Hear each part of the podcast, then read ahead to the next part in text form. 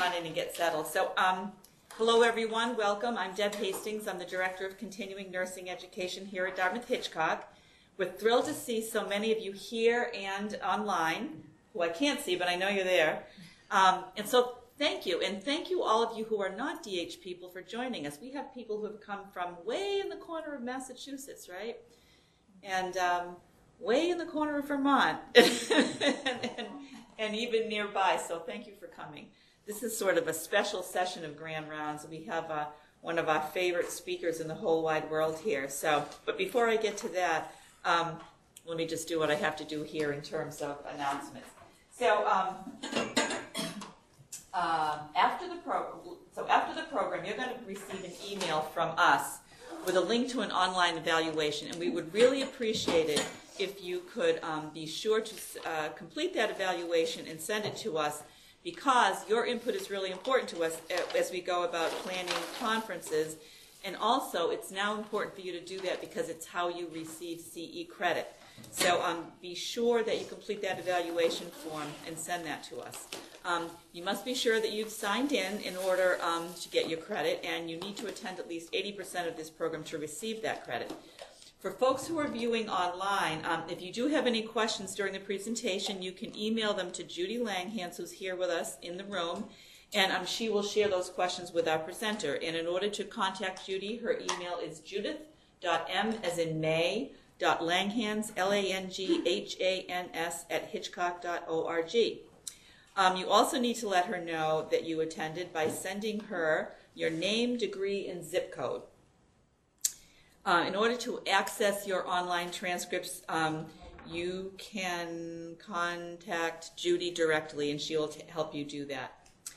So we, the other thing we want you to know is that neither our speaker nor any members of the planning committee have identified a conflict of interest regarding this um, presentation. Uh, no one has a relationship with a commercial entity and no one refused to disclose. So with that, I want to introduce our speaker, our speaker, Maria Easy Stilson.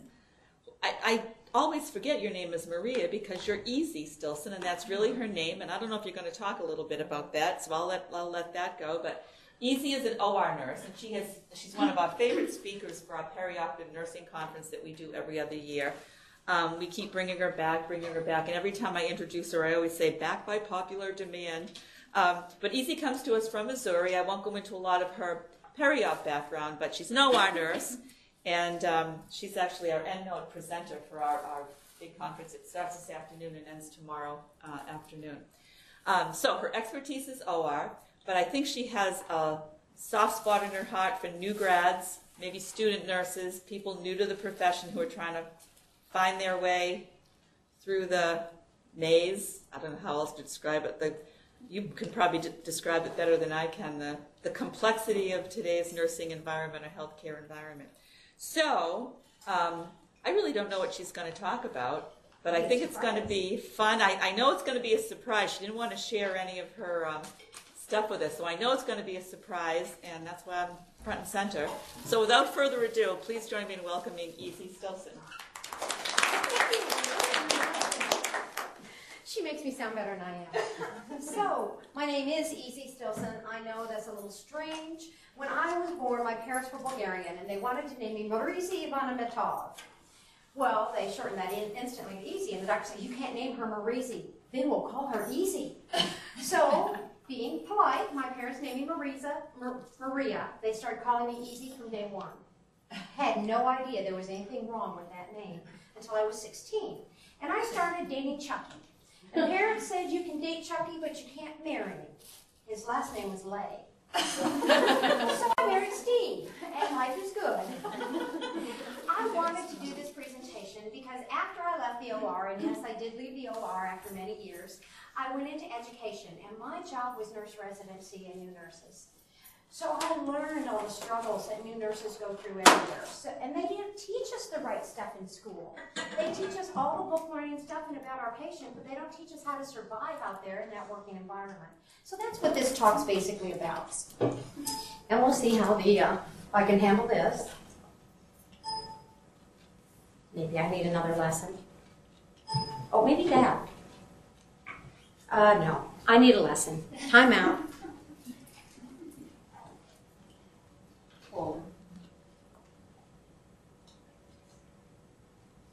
Walk away too far and it disengaged?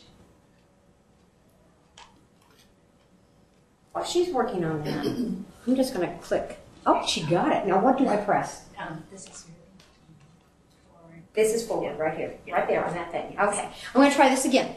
Now, we have objectives. You can totally ignore these things because they're only to get us CEUs. We don't really care. so, I wanna talk about job shock. When you start a new job, or when you change jobs, you go through the phases of job shock. And the first one is the honeymoon stage. And you guys over here, you know it. It's like, I got out of school, somebody hired me, they like me, they're paying me to do what I learned to do. It's exciting.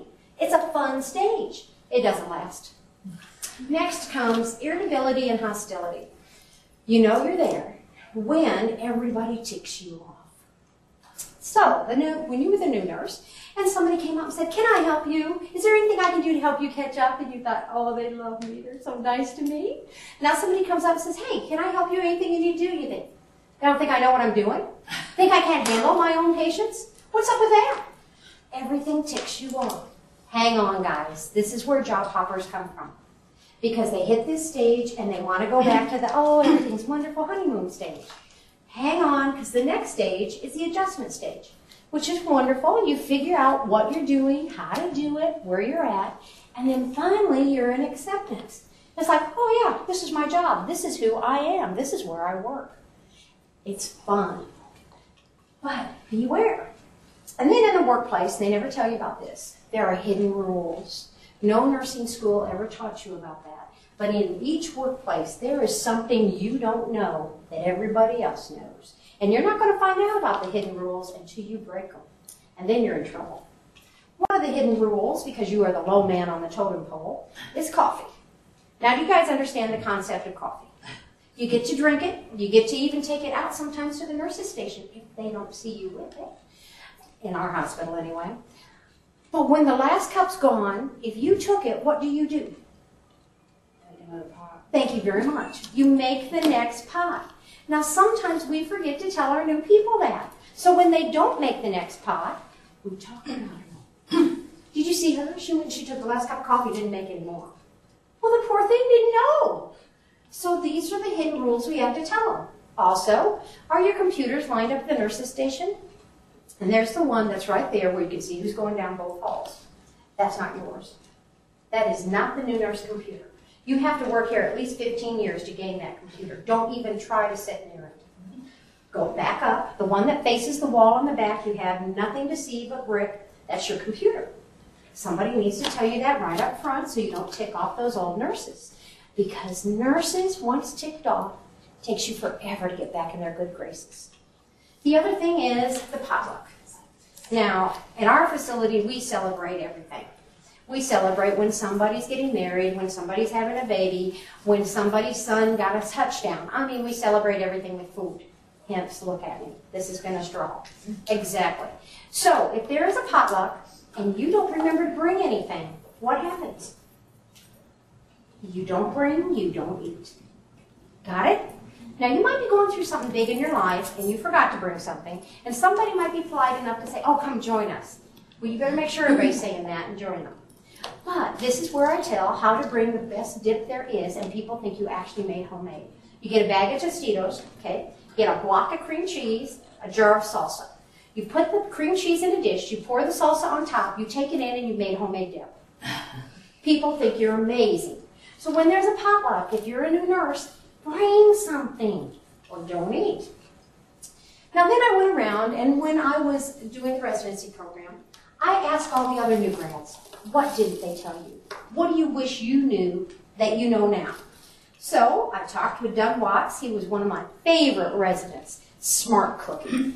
so what didn't he know? He didn't know about PACE and paperwork. So you're in school, you have a patient. By the end of your time, you've worked up to three patients. And those three patients, you get to do for those patients exactly what you have time for. And if it doesn't get done, the nurse assigned to that patient will pick that up. Now you're out in the real world and you have five patients and nobody picking up behind you. The pace is different. The pace does not slow down, but hang on. The things that took you ages to figure out before will come like that. It's no big deal. The first IV, you remember you stand there and you think, what do I need for an IV? What do I need for an IV? I need the tape, I need the covering, we always have to put Tegaderm or something on top so we can see through to see the site, right? Okay, you think of all that. The next time, when you've been a nurse for a year, you go to start an IV, you don't even think. You grab and you go. You've got it all there. So the pace is different, but you will catch up with the pace. The paperwork is huge.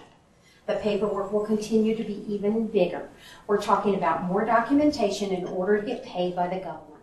The government is now saying that whatever you didn't write down, you didn't do. So all those nursing things that we do automatically, unless they're documented, you're not getting paid for. So paperwork's going to get worse. Good thing about it, it's all online. Are you guys all online? Has everybody got electronic medical records? Yeah, yeah, that makes life easier. You got the checkbox ones? Oh, no. Check, check, check. Except when you get check, check, checking and you realize that, you know, you didn't check those fetal pulses that you just checked that you checked. Yeah.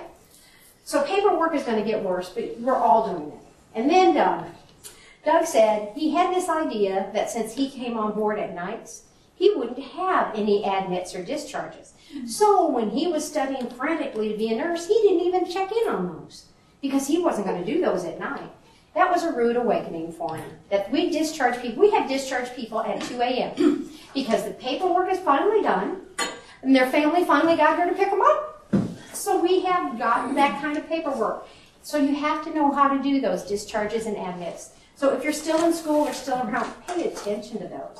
I never learned how to do a discharge my entire time in school. So what did I do? April, loved April. She went right to orthopedic and she is, loves it. She wants a real world nursing class. I would love to teach it. It's fun. She wants you to know about staffing.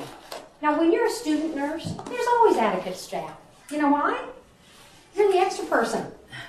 You're out there helping the nurse. You're the extra person.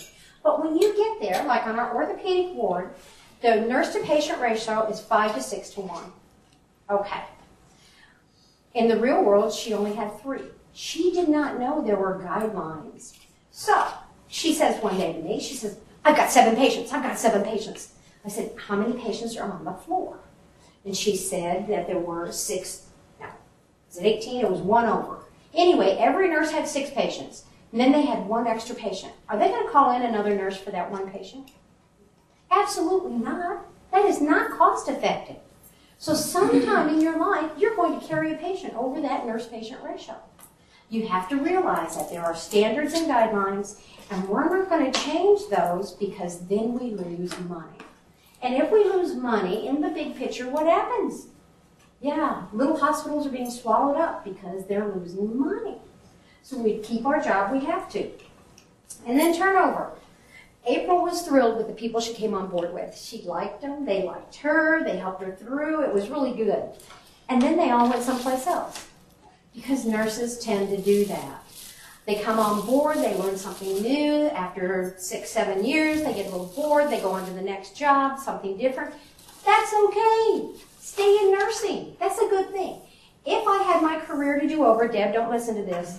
If I had my career to do over, I would not stay in the OR as long as I did. Because the last two years in the OR, I was burnt out. I was ready for something new. But then again, it was 20 some years before I burned out. So it depends on what department you're in and how things are going. But it's okay to change jobs.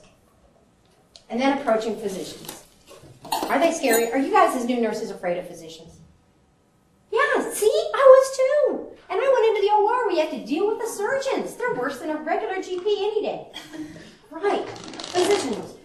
You need to learn to deal with them. One thing I can tell you about dealing with physicians is never, ever, ever call a doctor about a condition of your patient without talking to another nurse. Talk to another nurse. Say, would you call him on this? What do you think? Because sometimes there's women and men out there with the skills to know hey, we can handle this on our own. Or, yeah, call the doctor. The other thing you never call the doctor without is current vital signs. Do not have the vital signs from an hour and a half ago when you call a physician.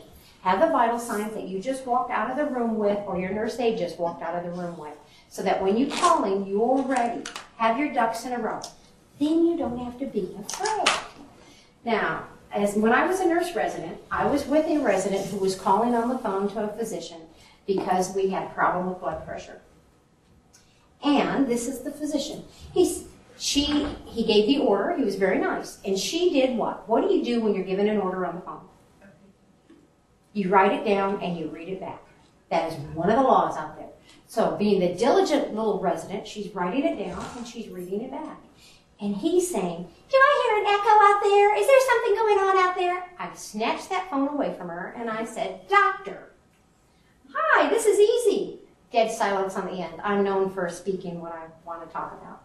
And I said, Do you realize by reading back what she's written down, she's covering your license and hers and mine?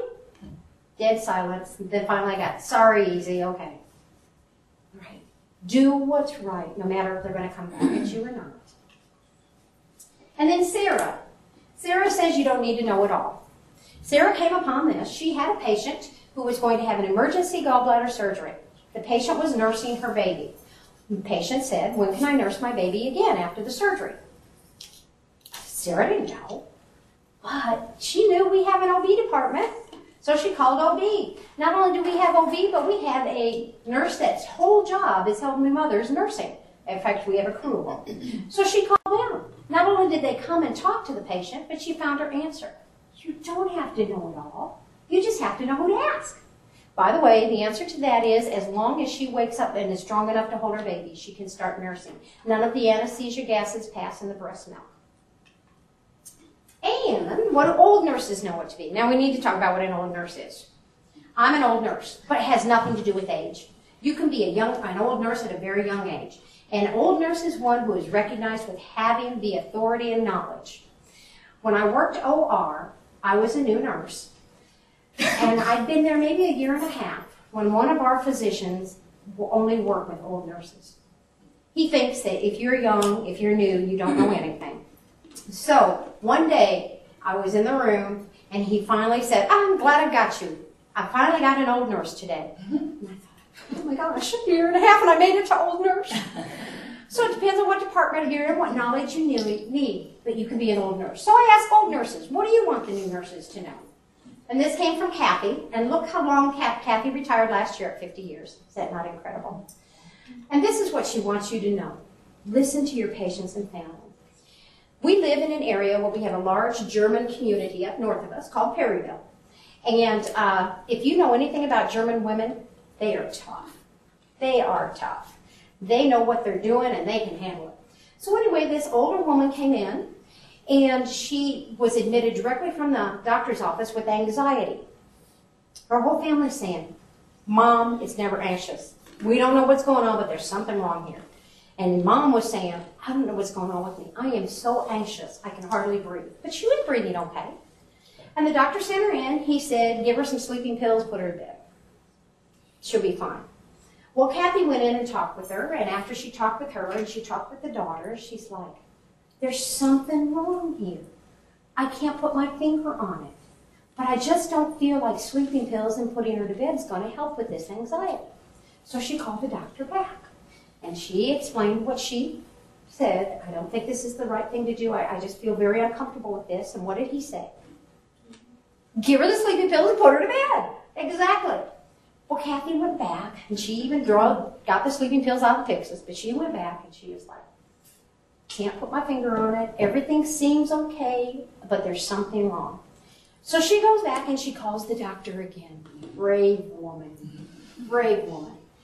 And he said, Okay, Kathy, to satisfy you, as soon as office hours are over, I will come and re examine her.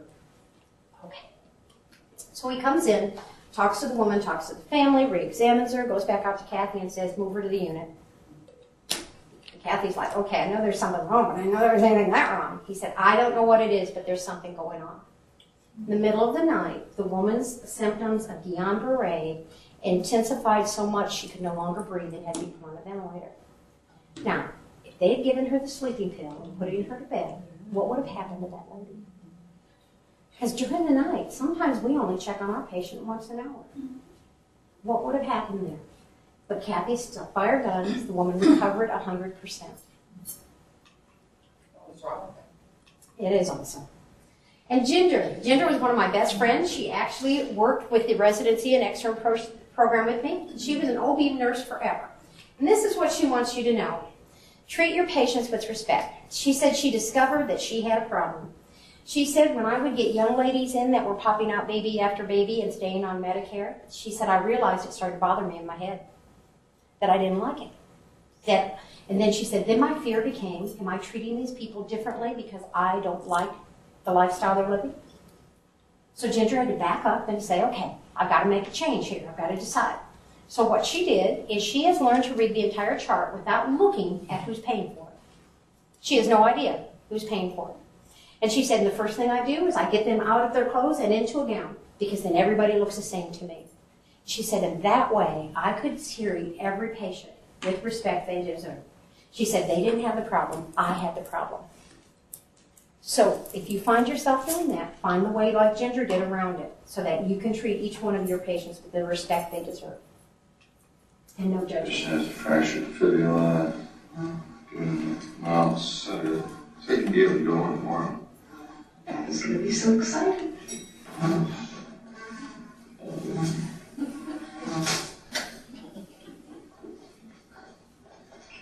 That killed him.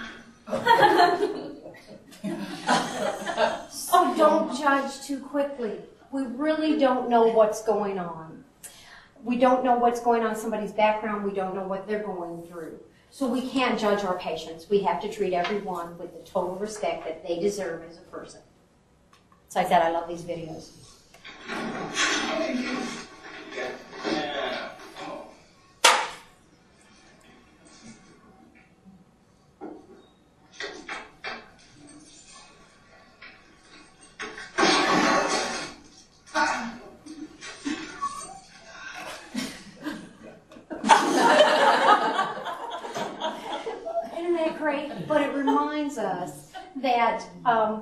know what's going on in people's worlds. We don't. We're only seeing a snapshot. We're not seeing the whole picture of what's happening. Just like these were hilarious, but we really don't know what's happening, and we don't know what's happening in our coworkers' worlds. When I was in the OR, I worked in neuro. I worked in everything, but I worked in neuro, and I was scheduled to help with uh, clipping of an aneurysm. If you older people know, that's a big case. That's a stressful case. That's everybody holds their breath, breath, and they've got six units of blood on hold for you. So it's a big deal. I loved it. It was really fun. And I knew the surgeons that they always let me get up to the microscope and look at the aneurysm. It's like, yes, you know, look in somebody's brain and see it's about to pop. I love it. Well, one day I had just gotten a phone call and my mother was ill and she was worse. So I go into work and I'm scheduled for the aneurysm. Today of all days, I couldn't do it. I couldn't do it. It was too big, it was too much. So another nurse who knew my situation offered to trade with me. So we made the trade. We were both capable of the cases that we traded. I just got the lighter load that day. The nurse manager came to us and said, You didn't have permission to trade. I want you back on that case. I want you back on that case. And at that point, I burst into tears. Because there are some things going on in people's world and you don't know. So we have to give everybody the benefit of a doubt. So new nurses, when those old nurses snap at you, sometimes it's not you at all. It's not you at all. It's something going on in their world. So what else do old nurses want you to know? Jenny is a who. And she wants you to know you can still do CNA work. Personally, I became a nurse so I didn't have to do CNA work. But if it's my patient, I want them comfortable. I want them to have the treatment they deserve. So I can jump in there and I can do CNA, CNA work. I'll tell you one thing though, if it involves poop, I will be probably gagging while I'm doing it. I know I'm a nurse, you should think I'm good at poop, but I'm just not good at poop. So how did I make it through nursing school, right? Because there's a lot of poop in nursing school. Well, I was good in anatomy and physiology and chemistry, so I tutored. So I would tutor my friends for bedpans. So if I had a bedpan, it's like, hey, mhm, over here, take care of it. No problem. Made it through nursing. One of the reasons I chose OR is because there's no poop in there. Really, they clean them out. Before surgery, if you're going to do something on the bowel, you clean them out. And I learned teamwork is actual work. I love this definition of teamwork. It's a group of people who go out of their way to make each other look good. That is so important. So I'm going to tell you how I failed. I was working in the OR, and if you're in the OR and you're in the case that's going to last over lunch, if you're in a room with a surgeon that people like, and you're somebody people like, people just come in and give you lunch. It's nice. If you're in a room that nobody likes a surgeon, or perhaps they don't like you, then lunch is assigned. So you'll find your, their name at an angle over your room saying they have to go give lunch. Well, I was angled over a room with a surgeon I didn't like and with a nurse I didn't really get along with. So I go into that room, and worse yet, she is a Rubbermaid nurse. That's one of the worst things to me in the OR. Now, Rubbermaid is, you know, Rubbermaid tote. Well, in the OR, you have extras. So all the extra suture, the extra instruments, all the you might need stuff is in the Rubbermaid tote. She takes hers in and plops it on the counter, and there it sits. I would never do that. I would take it out and I would line up the suture so it was 0, 2, 0, 3, 0. It was beautiful. All my stuff was a work of art. But I'm getting lunch in a Rubbermaid room. So I go in there and the search and ask for something. I look at her tote. There it is. I have my hand on it. And this is what I said. I'll get it for you if I can find where she put it. Right then it was like a slap in the face. What am I doing? What am I doing? She had all the stuff. She had it where it should be. I could find it, but I was making her look bad. And that's when I was slapped with this definition. I had just read it a few days before. I wasn't making her look good. And that hit me in a second, so it was kind of like, oh, she's got it right here. Trying to make up for it, you know? But wow, what is the definition of a team? And the sad thing about nurses, there are still nurses out there who try to make you look bad so they look good. That's not how it should be. So, who's it up to change? You guys. You guys can do it. The new nurses. You're the ones that change the culture and the attitude and what's happening out there. We're counting on you. You can do it. We had uh, planned to bring you a story tonight about a kind of prep school that prepares football players for the NFL draft and big contracts. But we're going to call an audible. We're going to switch sports tonight because we run across an absolutely amazing basketball player that we want you to see. Here's Steve Hart. Greece Athena High School in Rochester, New York, has a new, most unlikely hero, a special ed student by the name of Jason McElwain. Jason is the basketball team manager. For the past couple years, he's been assisting Coach Jim Johnson, helping with whatever the team needs. Or water enthusiastic. Enthusiastic, to say the least. Despite being born with autism, Jason's father says his son has never had a problem expressing himself at basketball games. You know, I was always concerned that he might get a technical in a losing game because he, you know, started yelling or whatever. Let's have a hard practice tomorrow. All hour and a half. Let's get ready for K. Let's go. One, two, three, two. Because he has been so devoted to the team, for the last game of the season, Coach Johnson decided to let Jason actually suit up. Not to play necessarily, just to let him feel what it's like to wear a jersey. At least that was the plan. But with four minutes to go in last week's game, Coach Johnson stood up and pointed to number 52, Jason McElwain. After years of fetching water and toweling off other people's sweat, Jason was actually in a game. His first shot was a 20 footer from the right baseline. Was it close? Did you almost I make it? just, I just airballed it. I'm like, just, dear God, please, let's just give him a basket. His second shot missed too, but the third was a chunker. A three point no doubter. And Jason wasn't done yet. Not by a long shot. If I wasn't there to witness it, I wouldn't have lived it, you know. You caught fire. I just caught fire. I was hot as a pistol. Jason ended up shooting six three pointers, one right after the other. He had 20 points total, and each time a shot went in, his teammates and the crowd went a little crazier. His last basket, right at the buzzer, created total mayhem.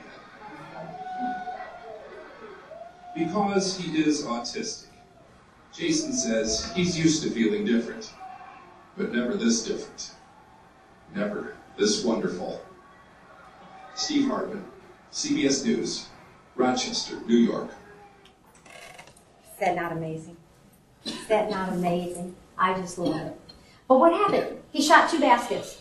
Didn't. What happened? His teammates kept feeding it to him. That's what you have to do. When we keep messing up, when we we have to keep feeding the ball to us because we've got to be able to learn to do it. And he was amazing. The other thing I want to notice here is the teammates. Now, when something happens to somebody else and it's not good, we had one of our nurses' husband die. We rallied. We rallied. We brought meals. We were there for her. We were to support. We were the first ones to drag her out and tell her she has to keep on living. We're good. But then when something good happens to somebody, what do we do? I had a nurse, good friend, who lost 50 pounds. Did I cheer her on? Are you kidding me? I was so jealous I couldn't stand it. I could hardly talk to her. When good things happen, do we cheer the people on? When I got my bachelor's degree, I was associate degree nurse for 15 years. You don't need to wait that long, guys, to go on to the next degree. But I was 15 years before I got my bachelor's degree. It was hard for me. I had lots of kids. I got it. It was a good time for me. In my OR, only one nurse congratulated me. Why? Because they were jealous too. So we've got to remember to step back and cheer for the successes and not get jealous of one another. So what other old grads want you to know? Christy, cardiac progressive, nursing isn't always by the book. There are rules, and I mean there are policies, and policies are good things, really good things, but sometimes they can't be all right. So let me tell you a story. In our hospital, we have externs. I manage that program along with the residency program. The externs are in their senior year of nursing. They come and they work under the direction of an RN, and they get to learn everything. So when they graduate, they hit the ground running. Every extern we've graduated has gotten a job at our facility because it's awesome. It's a great program. Very competitive to get into. We will have 60 applications for 15 positions. So it is very com- competitive. So we had a young extern, and she was working with Christy, and Christy's a great nurse to work with. Anyway, the extern bounces up to her, and she noticed that the 9 o'clock vitamin had not been given. So she bounces up to Christy and she says, I see that you missed the 9 o'clock vitamin. Should I write that up for you? And she's just trying to follow the rules, right? Because you have an hour before and an hour after, and Christy missed the 9 o'clock vitamin. Then Christy just shook her head and said, You know, nursing isn't always by the rules. By the way, this patient always takes her vitamin with her lunch. I thought maybe we'd do that for her. Oh, yeah. So sometimes you get to break the rules. But you got to be careful about that and make sure the rules worth breaking. Giving a patient their vitamin at noon makes them feel comfortable and at home. Let's give it to them. You don't have to be by the rule. And then what else do old nurses want you to know, Jenny? Those patients like to set your expectations. They come in and they have this big thing in their head. For one thing, when you're sick, how many people are in your world? Have you ever been really, really sick? Hospitalized sick? I have. How many people are in my world? Me. That's it. I'm it. I'm the center. That's how every one of your patients are. Because they're in the world. So you've got to bring them to their expectations. You know how you get a happy patient? You set their expectations and then you exceed them. Then you have a happy patient. So the doctor waltzes in at 6.30 and he says, you can go home today. Patient's like, yeah, I'm going to be out of here by 7, right? That's not happening. This is shift change for one thing. So that's not going to happen. So you're the nurse coming on board with this patient who knows he's going home. You don't have time.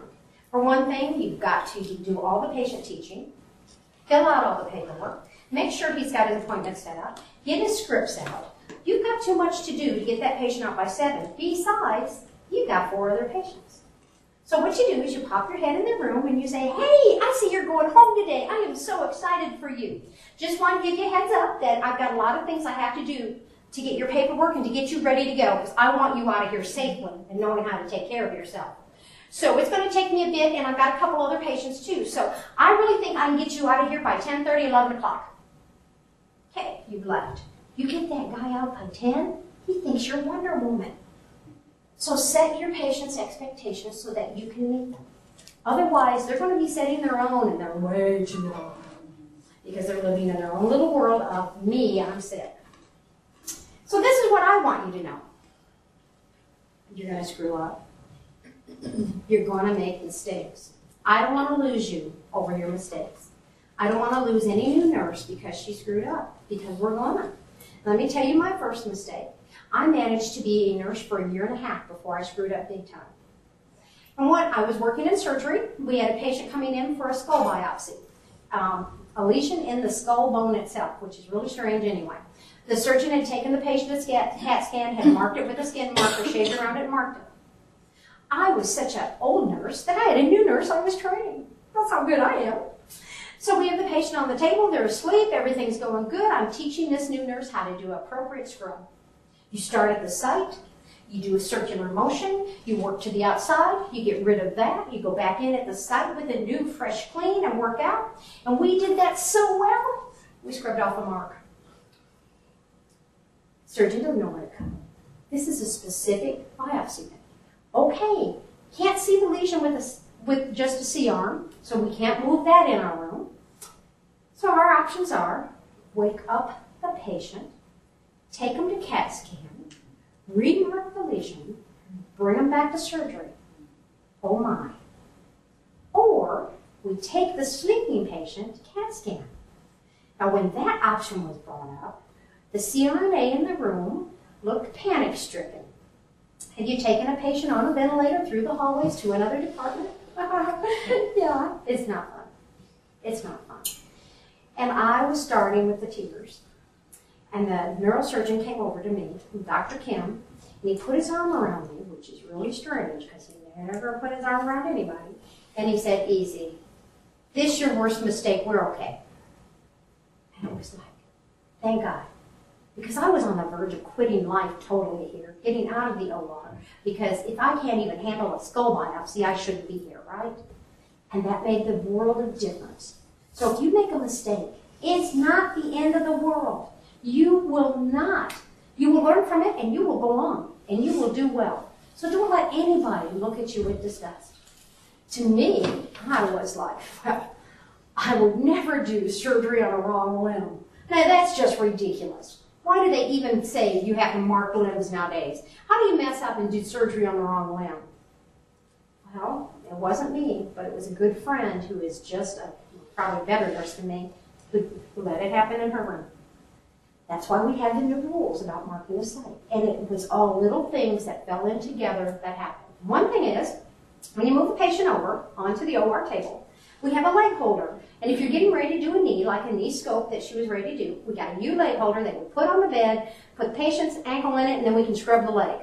Okay? Perfect. But it had to be on this side of the bed because we're moving the patient over off a cart, even though we were going to do that leg. Well, they moved the patient over, didn't get changed. The leg holder didn't go to the other side. The orthopedic assistant came in. He wasn't the regular orthopedic assistant. He was the son of a surgeon who got to work summers as an orthopedic assistant. You will learn that this will drive you crazy, but you will teach them as well as you can because they're going to come back as physicians, which this one did. Anyway, he came right in, saw the leg holder, pops the leg up, puts a tourniquet on it. It's all in place, so the nurse scrubs the knee. We go on, scope goes in. Just as scope goes in, they do timeout. Just as the scope goes in, they do the timeout. Now, if you're not in the OR, let me tell you, when does the timeout get done?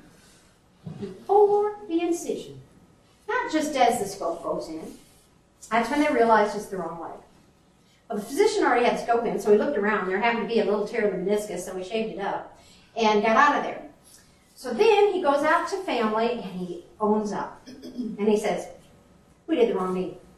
He said, Now, if this had a small tear, we would not have done this, but since I was there, I fixed the tear. Here's your options. We can take him, wake him up, take him home, either bring him back and we'll do the correct knee, or we can do the correct knee. So the family decided to do the correct knee.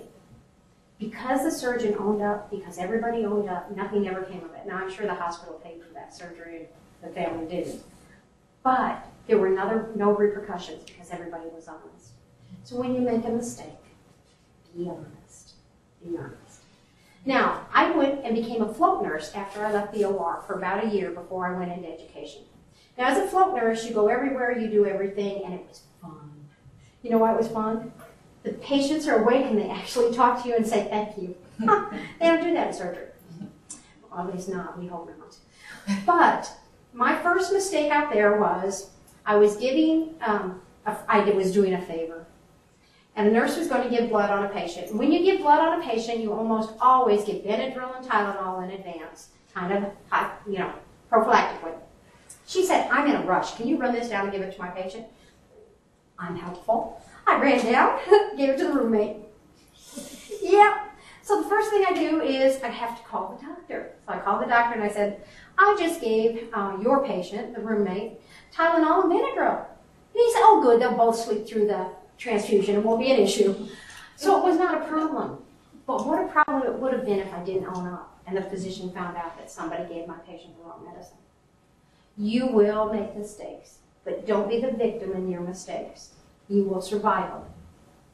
Learn from them. And from work to school, I know you probably haven't noticed this, but there's a little bit of stress. I know. You think you finally got it made. Somebody's going to pay you to do the stuff you've learned, and now those patients are your responsibility. That's a little bit of stress. Plus, you're learning how to get there and do 12 hours all day and everything. There's a lot of stress. So, what, what is the stress response? I'm not even going to go through this because you guys know it, except we're going to stop at the next one because I hate it. Cortisol. I hate cortisol. Cortisol is that hormone that says every calorie I put into the mouth will go immediately to your belly and your hips, and I will stay there forever.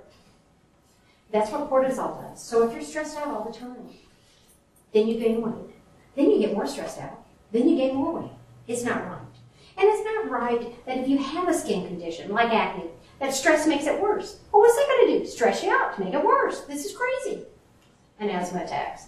So, and I want you to know that psychological stresses are just as bad as if the bear were actually chasing you. So there are things going on out there that make your body react the same way.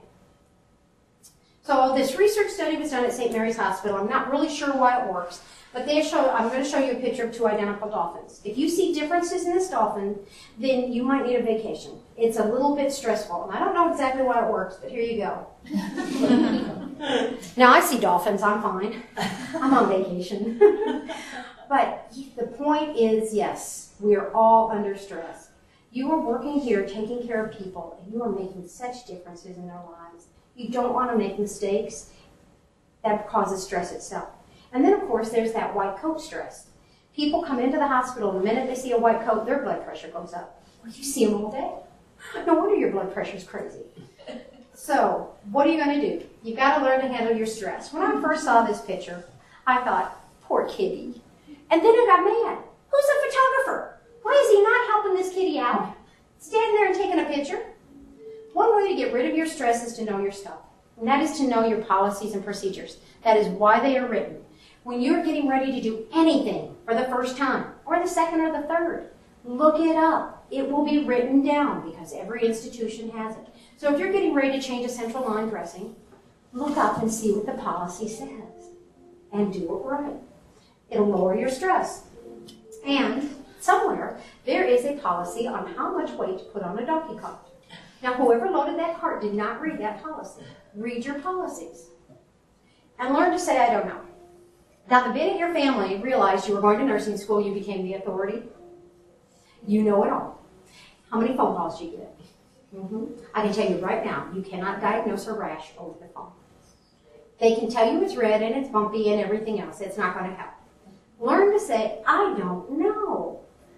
But when you're saying that to a patient, what are you following up with? I'll find out. Thank you for answering. Yes, if you don't know, you'll find out. With your family, you say, I don't know, see a doctor. I mean, eventually you have to say that. And then you have to have code words.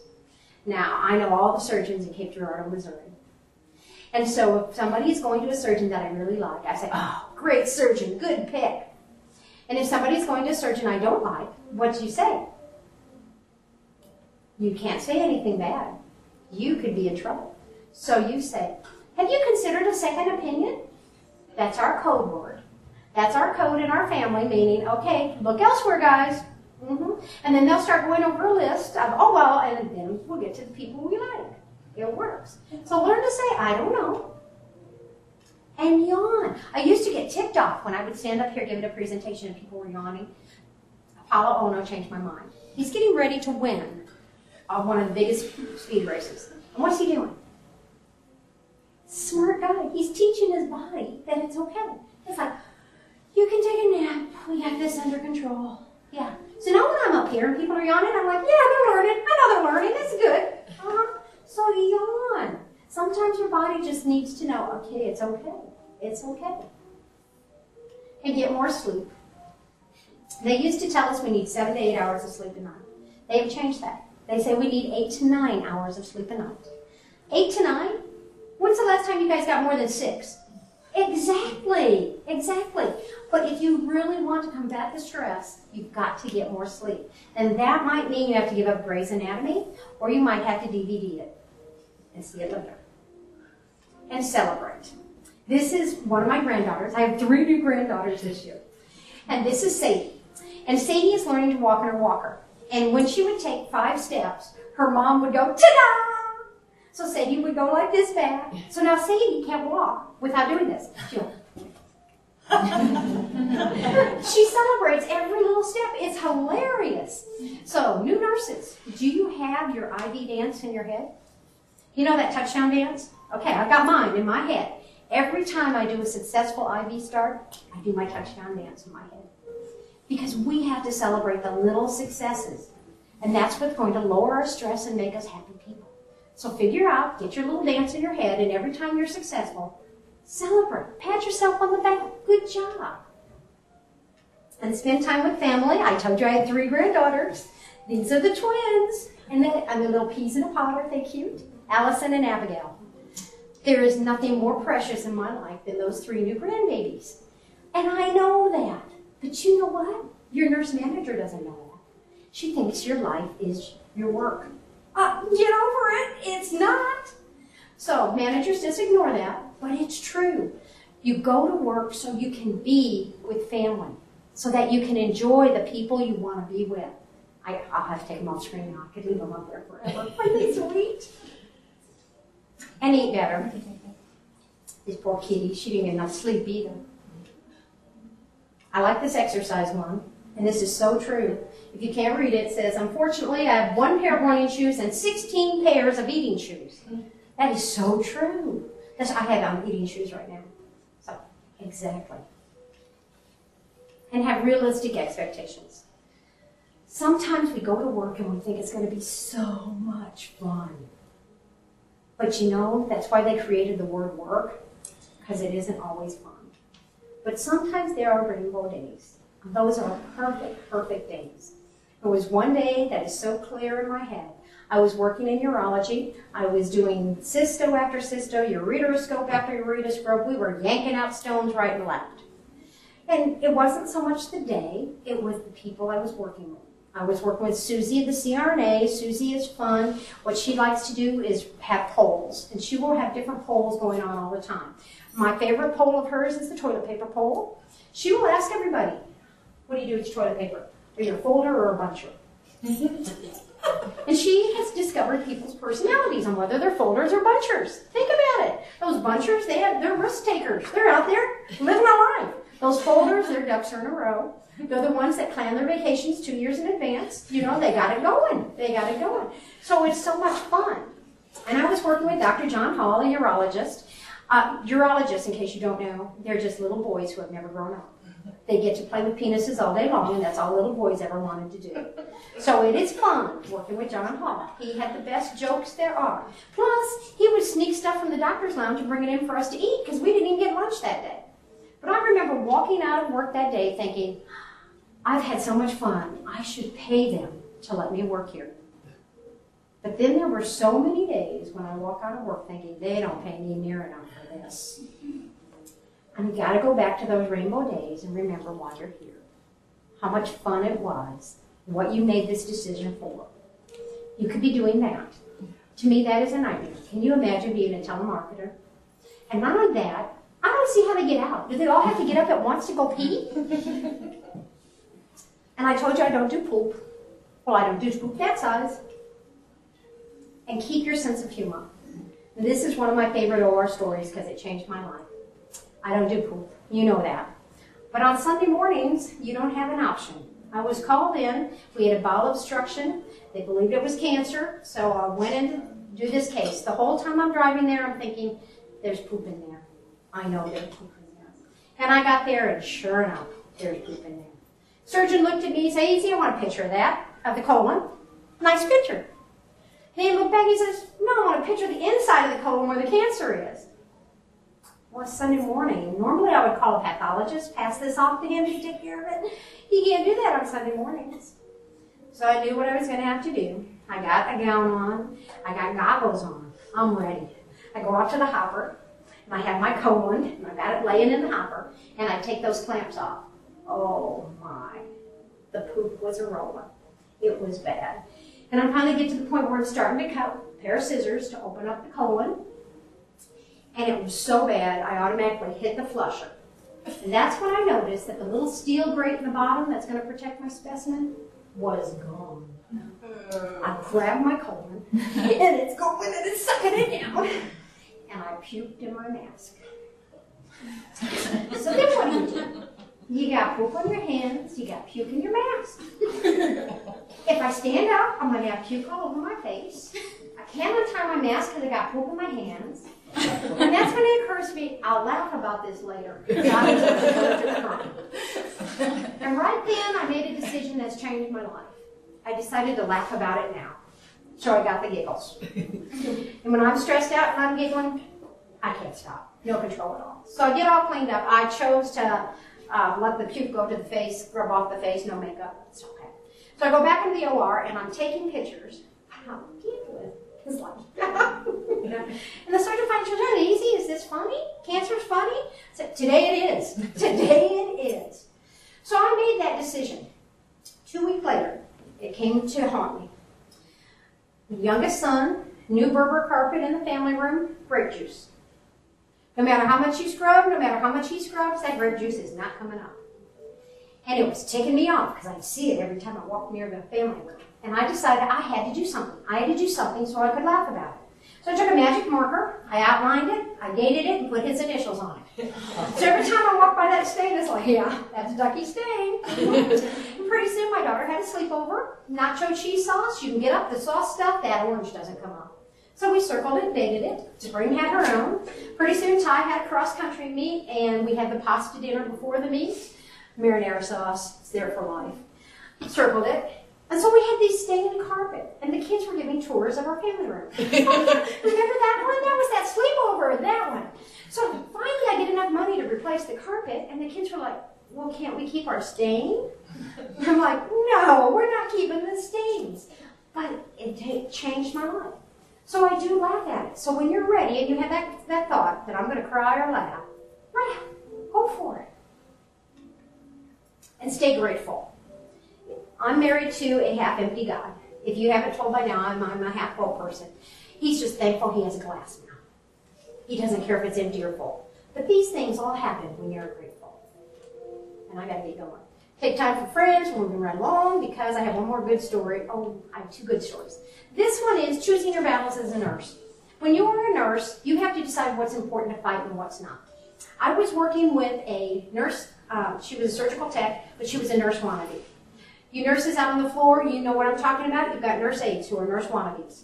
They want your job, they want your authority, but they don't want to spend the time and money to get where you're at and energy. So I'm working with this nurse wannabe, and we fought all the time, and we fight over stupid stuff. Like if I opened an extra pair of laps because we needed some laps, so I'd open a set, she would do everything on earth to not use them, especially she'd even wash up afterwards with towels instead of the laps, just not to use them. So she could say, oh, we wasted these. Or she would ask for something like wax spears, and I'd say, oh, let's wait, we may not need them. So she would whisper to the surgeon, don't you think wax spears would be nice here? So I'd have to open for her. So I mean, it was a war. So I get called on a Friday night for a woman who's put her hand into a shredded wheat shredder. That means, think about this, there is skin and blood somewhere in somebody's shredded wheat. But we're not going to go there. So I get called out, and I'm working with the nurse wannabe, and I made up my mind that this was not going to be a miserable case. I was going to have fun tonight because I was too tired to fight. So I decided she's going to rule the world. Whatever she asks for, I'm giving it to her. I'm not going to fight over anything. So we went in the case, we did the case, gave her everything she wanted. And by the way, this is not near as bad as it looks. Um, took a couple staples on the bigger wounds. The rest of it that looks like railroad tracks, we just irrigated and it did heal up nicely because those shredded wheat shredders are like scalpels. They cut very nice. So she did just fine. We're in the locker room, we're getting ready to go, and that nurse wannabe looks at me and she says, That was fun. It was. It was fun. When I chose not to fight that war, it was fun. So if you can let somebody else think that they're the authority, as long as you know what's going on, life's good. Let it do. And remember that life is precious. I'm going to leave you with this story. Um, what is this?